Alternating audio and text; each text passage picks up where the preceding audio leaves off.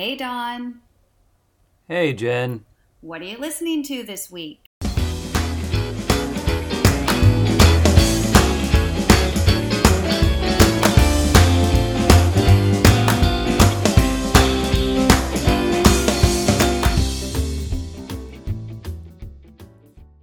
Welcome to What Are You Listening to This Week, the weekly podcast where we talk about our favorite songs. Some old, some new, all good. I'm Jen Tully, and this week I'm joined once again by Don Cento, producer, guitarist, and composer based in Austin, Texas. He has recorded, toured, and or shared the stage with the likes of Sarah Jaffe, Ume, Little Jack Melody, and Chomsky, just to name a few. Don also records his own music under the name El Cento and co leads the instrumental band Shibboleth. This week, we talk about some great songs, old and new. And now on Spotify, you can listen to the show with the songs we discussed incorporated. Just search for What Are You Listening to with Music. If you're not listening on Spotify, be sure to give the playlist a listen and then tune into our conversation. With that, let's get started. Don, what are you listening to this week? Well, this week, Jen, I've got two songs for you, and we'll start with a some new, and then we'll get to a some old. So the first one is a song called Into the Sun by a group uh, known as Superorganism. And uh, this is off a brand new album of theirs. I think it's 2021 or 2022. I'm not quite sure. I should have done more research on that. But I heard them just browsing around on a playlist somewhere. I think it was like a hyper pop playlist. Occasionally, I'll dip my toes into things like that that I have no business being in. It's uh, it's a it's a. I don't, have you listened to any hyper pop? I haven't. I didn't even recognize that as a genre, really. Um, but I Yeah. love this band. So if this band is hyper pop, sign me up. Yeah, it's a. I guess they call it a micro genre, and I don't know anything about it. I was just cruising around Spotify and found that, and um, and I was going down this playlist. And a lot of the stuff is all this hyperpop stuff is just like this song, sort of cartoony and cut and paste, and it's they take uh, traditional song things and just blow them up like super high pitched vocals. Everything's tuned weird and it's uh, very neon and technicolor. And uh, so I was scrolling through and I saw that this song featured Stephen Malkmus from Pavement. Yes. And me being, yes, me being the, the Pavement fan that I am, I'm like, well, I have to hear what this is. And I was not expecting uh, what I got, and I was sort of enamored with what I got because it is, like I said, just sort of a joyful feeling track uh, that's very in your face and very silly, and it feels like they were making it totally for themselves. There was no sort of pretense. The stakes were very low. It was, but also very high because they've had a, an enormous amount of success previous to this. Uh, but you know, so I'm listening and listening, waiting for Malkmus. Like, is he going to sing a cool verse? Is he going to play a cool guitar solo? But it sounds like he just like emailed them a voice memo, and it's great. It totally works within the flow of the song, and it's got his total laconic delivery, very laid back, which matches really well with the delivery of the singer, which I think is really dry and deadpan, and I love that Yes. So I just think the whole thing is sort of a cool, and it's not a world that I'm familiar with, so it's exciting. You know, it's interesting to me. Like listening to the song over and over, and listening to all the layers uh, and all the little details and how the puzzle pieces kind of work together, and all the sounds, and where do they get that sound, and what is that sound, and it's super super fun. It's a really fun way to. From an old guy who grew up playing guitar, where it's just all about playing the guitar or whatever Right.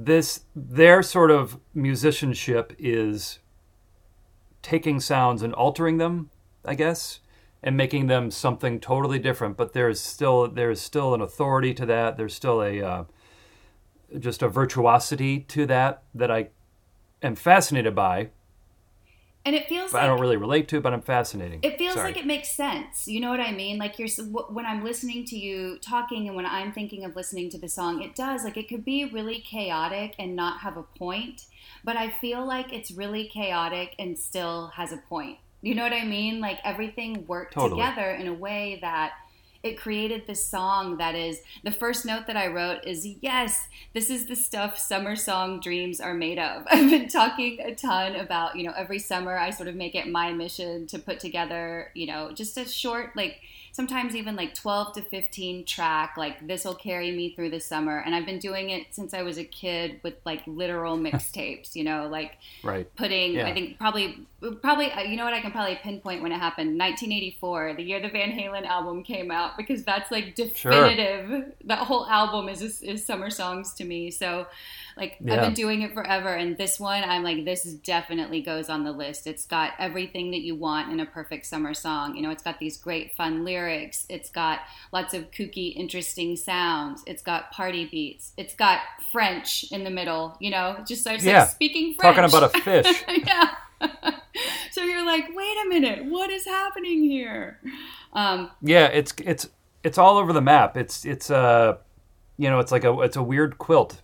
It's but it's an amazing quilt that works. Totally, totally agree. And I like just to give one more shout out. I too am a Pavement fan, and so I love it whenever, um, whenever uh, Stephen Malkmus comes in or Malkmus comes in. He like the it's exactly as you said. It's just in a completely one hundred percent Pavement way, and he says.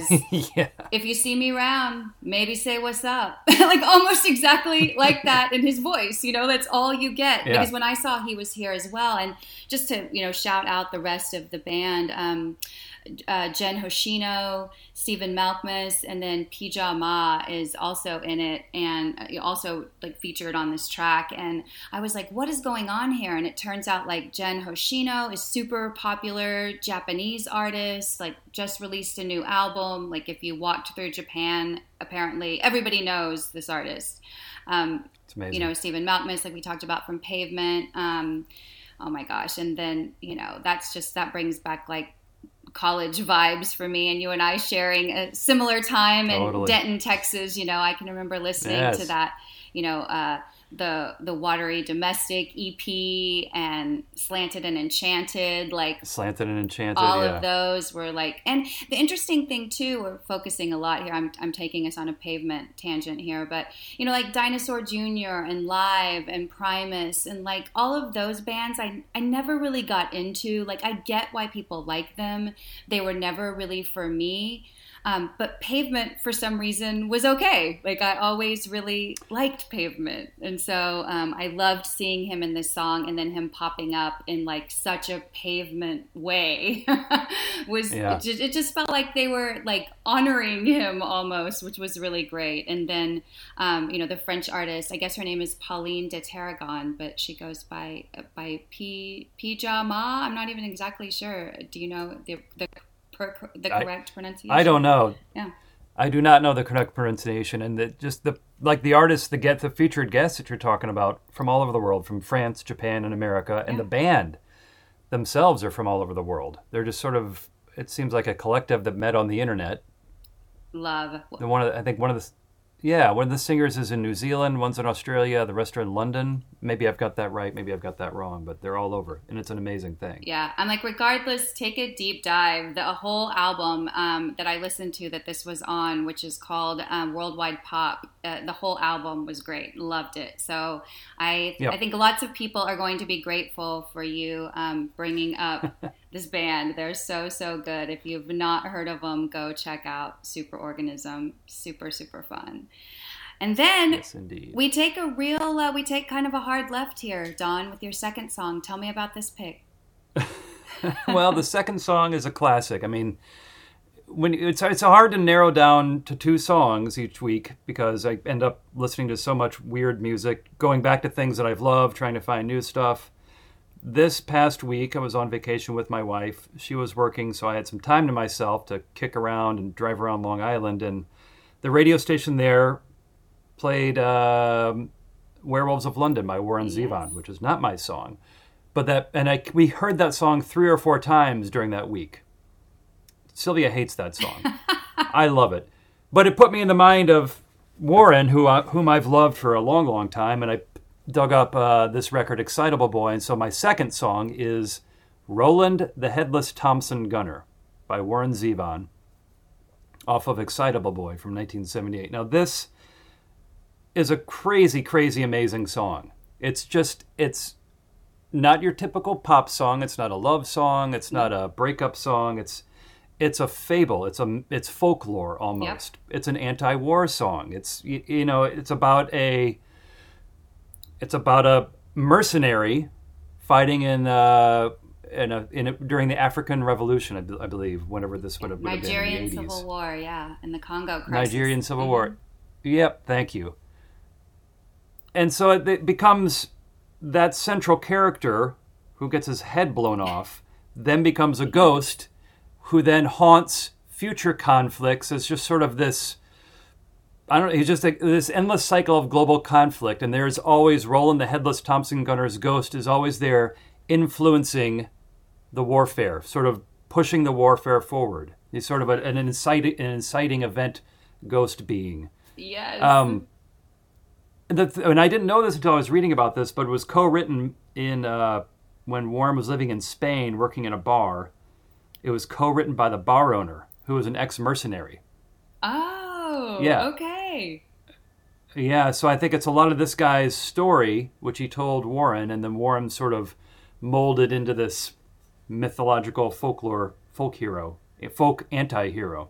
Which I love. You know, I'm a big. I talk about it a lot. I love when songs tell a full story. You know, like I'm down for the narrative yeah. of like a breakup or, you know, a relationship song, a happy summer song as a genre. You know, like I love all that, but a song that tells a story from beginning to end, I'm always there for. And this one was such a beautiful version of that, like you said, like it's just a, a, a fable um, of how almost like a butterfly effect is what I thought of. You know, like this one incident sort of yeah. set off these other incidents, and now this um, this guy who's just constantly seeking revenge is present in all of these other conflicts, like you mentioned, and and also like you said, you know, Excitable Boy is a great album, and I dug into Warren Zevon early, I guess, for you know, I was always looking at any kind of music I could get my hands on when I was a kid. Even though I'm not a musician, um, I just like was a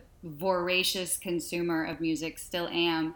And so I dug into the Excitable Boy album after I saw and heard Werewolves of London from The Color of Money in 1986. Do you remember oh, that?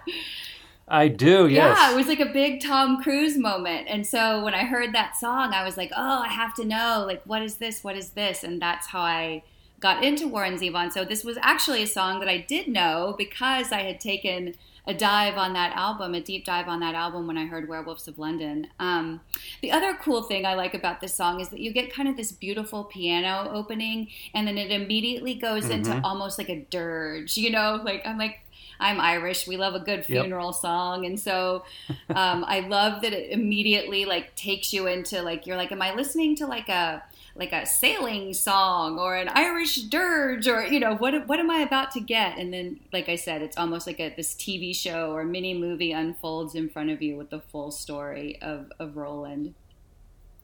I think you hit it on the head there. The chorus is sort of a shanty. Yeah. Da, da, yes. da, da, da, da, You know, it's kind of got this militaristic shanty sort of feel to it, which is, you know, perfectly appropriate. Yes. It's just, it's so great. I mean, he's such a, he was such a not only a great lyricist but a great musician, incredible piano player. Played piano for the Everly Brothers. Yes, was their music director. Uh, he's just he's such a magical figure. Another thing about this song, this is the last song that he ever performed before he died. Oh, did you ever see that episode of uh, Late Night with David Letterman? No. In 2002, he gave Warren the entire episode. Wow. So Warren played a few songs. He sat down and chatted with Dave. And I think that's where that quote, you know, Dave asks him, "Do you have any advice before you go?" Before meaning, you know, before you pass away. And I think Warren's quote was, "Enjoy every sandwich." that sounds right. that might be apocryphal, but but this was the last song that he played on that on that episode, and then he passed away, you know, a few months later. Wow. Yeah, I did not know that. I saw when I was doing research for the show. It's it's funny that you mentioned this because it did keep popping up, like David Letterman, Warren Zevon, and I just assumed it was some sort. Of, you know, it was an appearance. I didn't realize it was like the full show. So I will go back and the full show and take a look at that. I'm sure I love David Letterman as well, so I'm sure that it'll be uh, yeah. it'll be it'll be a good one. Well, while we're while we're sort of kicking it back a little bit, I did I picked two old songs this week. Um, so you're you, thank you for bringing us the new track on this week's episode. Um, but sure. I also um, went back to an album that was released in 1980. Um, and my my pick, my first pick, is a song called "Babylon Sisters" by Steely Dan.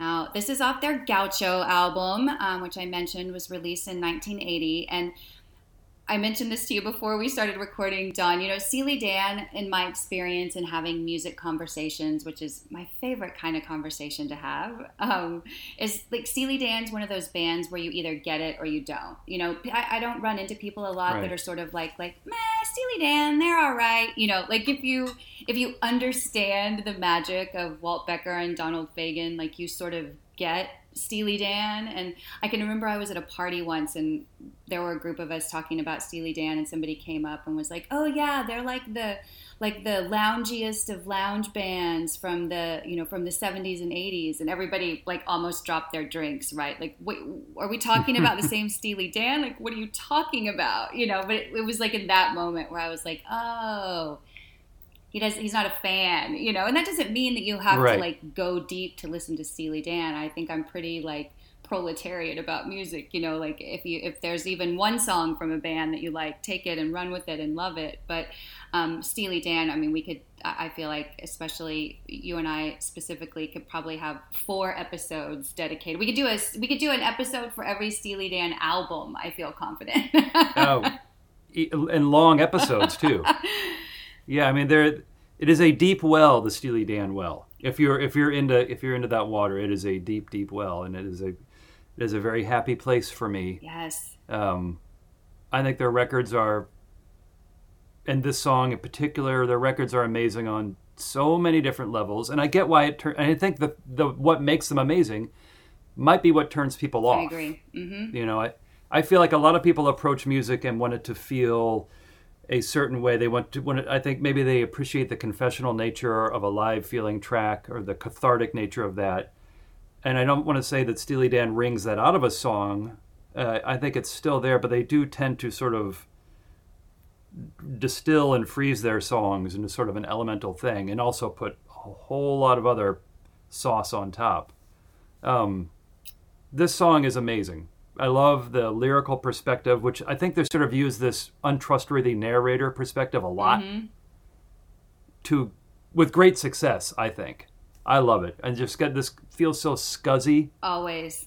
Yeah, and and. I love again loving when when there's a band that you love as much as I think we both love Steely Dan. It is hard to pick like what song to listen to, and Babylon Sisters is always one I go back to. And it's not even. I was trying to think. I'm like, why is it this song? Like, why am I not picking Hey 19 or Kid Charlemagne or Peg mm-hmm. or you know any of the other Steely Dan songs um, that I love? And I I don't know. I don't know why I always go back to Babylon Sister, other than like like you said, it might be the narrative. And for me, I've always thought of it. It's kind of like a. Um, you get like this female male perspective um, and even when they're singing you know there's a there's a line that i love that says this is no one night stand it's a real occasion you know so it's like he's building up to this thing and then he goes into this part where it's so fine so young it's a male voice and then this yeah. female chorus or like a choir almost comes in and says, "Tell me I'm the only one." And so then you're kind of right. like getting the situation where you're like, "Oh, something's going on here," and then it builds up into like a Sunday in TJ. And for those that are not TJ's Tijuana, like a Sunday in TJ that it's cheap but it's not free, that I'm not what I used to yeah. be, and that love's not a game for three and then you're like, oh, now I get it. You know, so maybe it's that. I love that they sort of had me wondering the whole time, like, what's this song about? And then you get this really clear answer. Um, and there's the other thing too is this this song always feels really California to me. You know, when they're talking about drive west on totally. sunset to the sea and the Santa Ana winds, and I think of Steely Dan as like almost an exclusively East Coast band, you know, like because they are all they're referencing oh, yeah, New yeah. Annandale, they're referencing like all of a lot of East Coast things too. So maybe maybe I go back to this one a lot for the California references. There is a. I found a cool quote from them on the liner notes from their uh, "Alive in America" box set about this song. They uh, to encapsulate the song, they say, "Late '70s LA noir, apocalyptic, burned out, slide into decadence or healing regression?" Question mark. cool beat.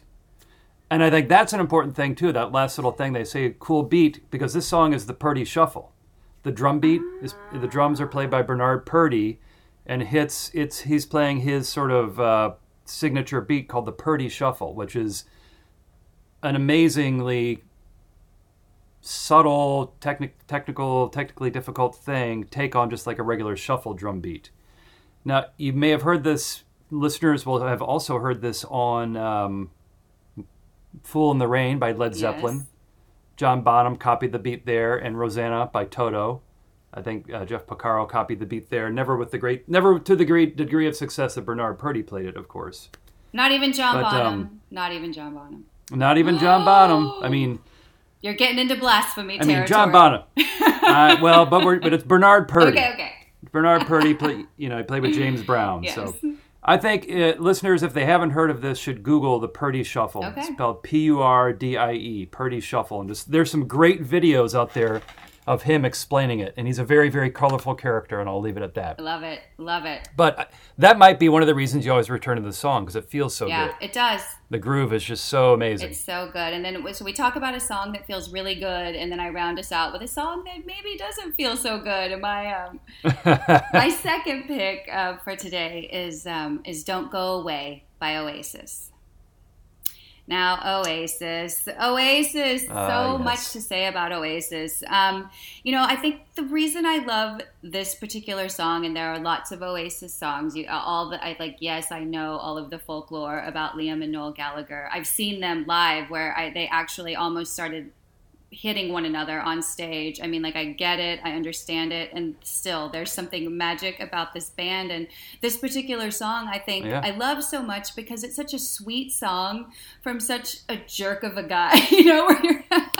Yeah. like it sounds like he's had like a little bit of um, you're like you can't for me like i can't hate him entirely knowing that this song exists you know like it's still and i think liam has perhaps a worse reputation than noel and noel wrote the song liam's singing but um, i just i think that that's amazing to me that um, that this person that has almost a reputation that precedes their music has this really like sweet, lovely song in existence.